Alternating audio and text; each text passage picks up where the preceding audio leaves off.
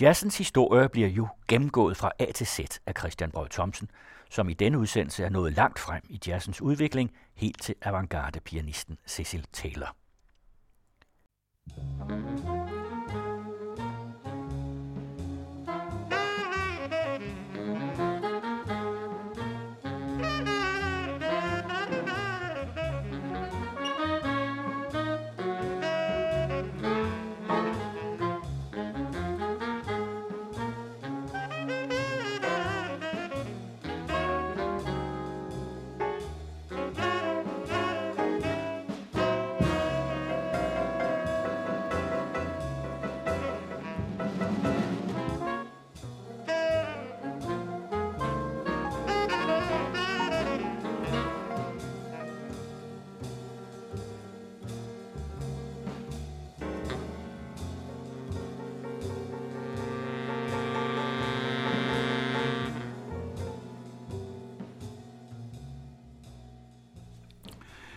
Er egentlig mere beroligende end dette velkendte tema af Duke Ellington?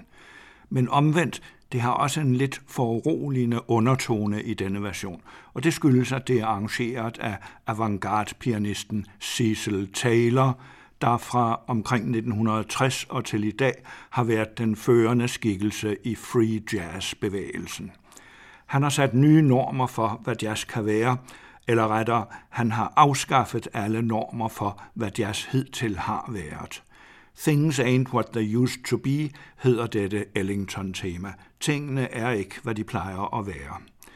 Men selv Ellington var nok blegnet, hvis han havde hørt, hvordan Cecil Taylor behandler deres fælles instrument klaveret. Omvendt hører Ellington til Cecil Taylors store forbilleder, og Taylor startede faktisk med at spille i en gruppe under ledelse af Ellington-saxofonisten Johnny Hodges. Det kan man have svært ved at forestille sig, når man hører Taylors egen musik. Men det dokumenterer, hvor traditionsbunden selv en så rasende avantgardist, som Cecil Taylor er. Han har endda nævnt den mundre spilopmager Fats Waller som den jazzpianist, der oprindeligt gjorde størst indtryk på ham så forekommer det trods alt mere logisk, at Cecil Taylor også tog udgangspunkt i Thelonious Monk, sådan som man kan høre på Taylors debutplade fra 1956. Her spiller han en pietetsfuld og dog helt personlig version af Monks Bemsha Swing. Og fra nu af var tingene virkelig ikke, som de plejede at være.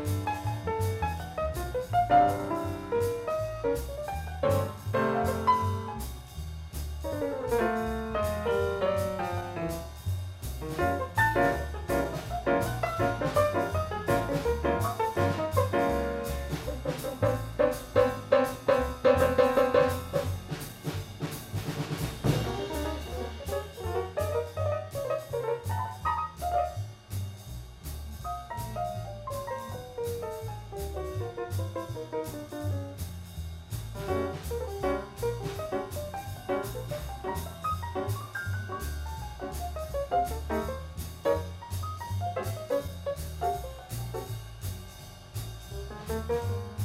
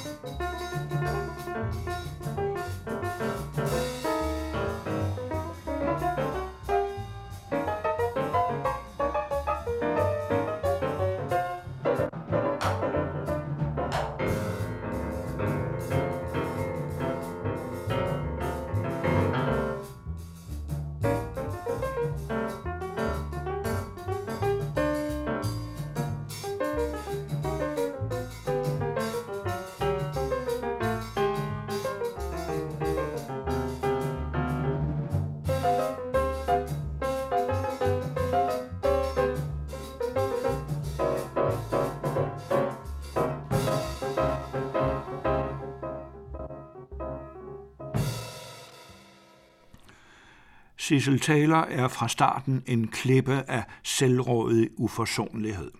Han kan være stejl og utilnærmelig, men han behersker klaveret med en virtuositet, der overgår alt, hvad man tidligere har hørt. Han sprænger jazzens hidtidige melodiske og harmoniske grundlag og fører musikken ud i det atonale. Og dog fastholder han sin kærlighed til traditionen, når han for eksempel siger, Jeg er alt, hvad jeg har levet. Jeg er ikke bange for europæiske indflydelser. Pointen er, i lighed med Duke Ellington, at bruge dem som en del af mit liv som amerikansk næger. Nogle siger, at jeg er atonal. Det afhænger for det første af, hvordan man definerer det udtryk. Grundlæggende er det ikke vigtigt, om en bestemt akkord tilfældigvis opfylder en eller anden students definition af atonalitet. En mand som Monk er optaget af at udvikle og berige sin musikalske opfattelse, og det han gør udspringer som en levende idé af hans livserfaringer, ikke ud fra en teori. Det kan så vise sig at være atonalt eller ej. Sissel Taler udfolder sig ved klaveret med en frygtløs sikkerhed, som er rent ud forbløffende i betragtning af, at ingen tidligere har været ude i disse ekstreme områder. Han kan angribe klaviaturet med en brutalitet som et rovdyr, der kaster sig over sit bytte og flænser det i stumper og stykker. Han kan mejsle akkorderne ud så målbevidst som en billedhugger, der hamrer løs på en kæmpe sten for at omskabe den til form. Og han kan i pludselig ryg lade de enkelte toner bryde igennem med en ømhed, som en elsker, der fremkalder de smukkeste fornemmelser på sin elskedes krop og sjæl. Det er forståeligt, at hans medarbejdere på for eksempel den skældsættende plade The World of Cecil Taylor ikke er på dette niveau, men de gør dog god fyldest. Den 23-årige tenorsaxofonist Archie Shepp får her sin pladedebut og har allerede fundet sin egen markante stemme i avantgarde-jazzen under indflydelse af både Sonny Rollins og John Coltrane. Man kan måske mene, det er et fremmed element i denne musik, at Shep pludselig citerer operaen Carmen, men omvendt kan man godt forstå, at han har brug for noget velkendt at klamre sig til i det inferno, han her kastes ud i.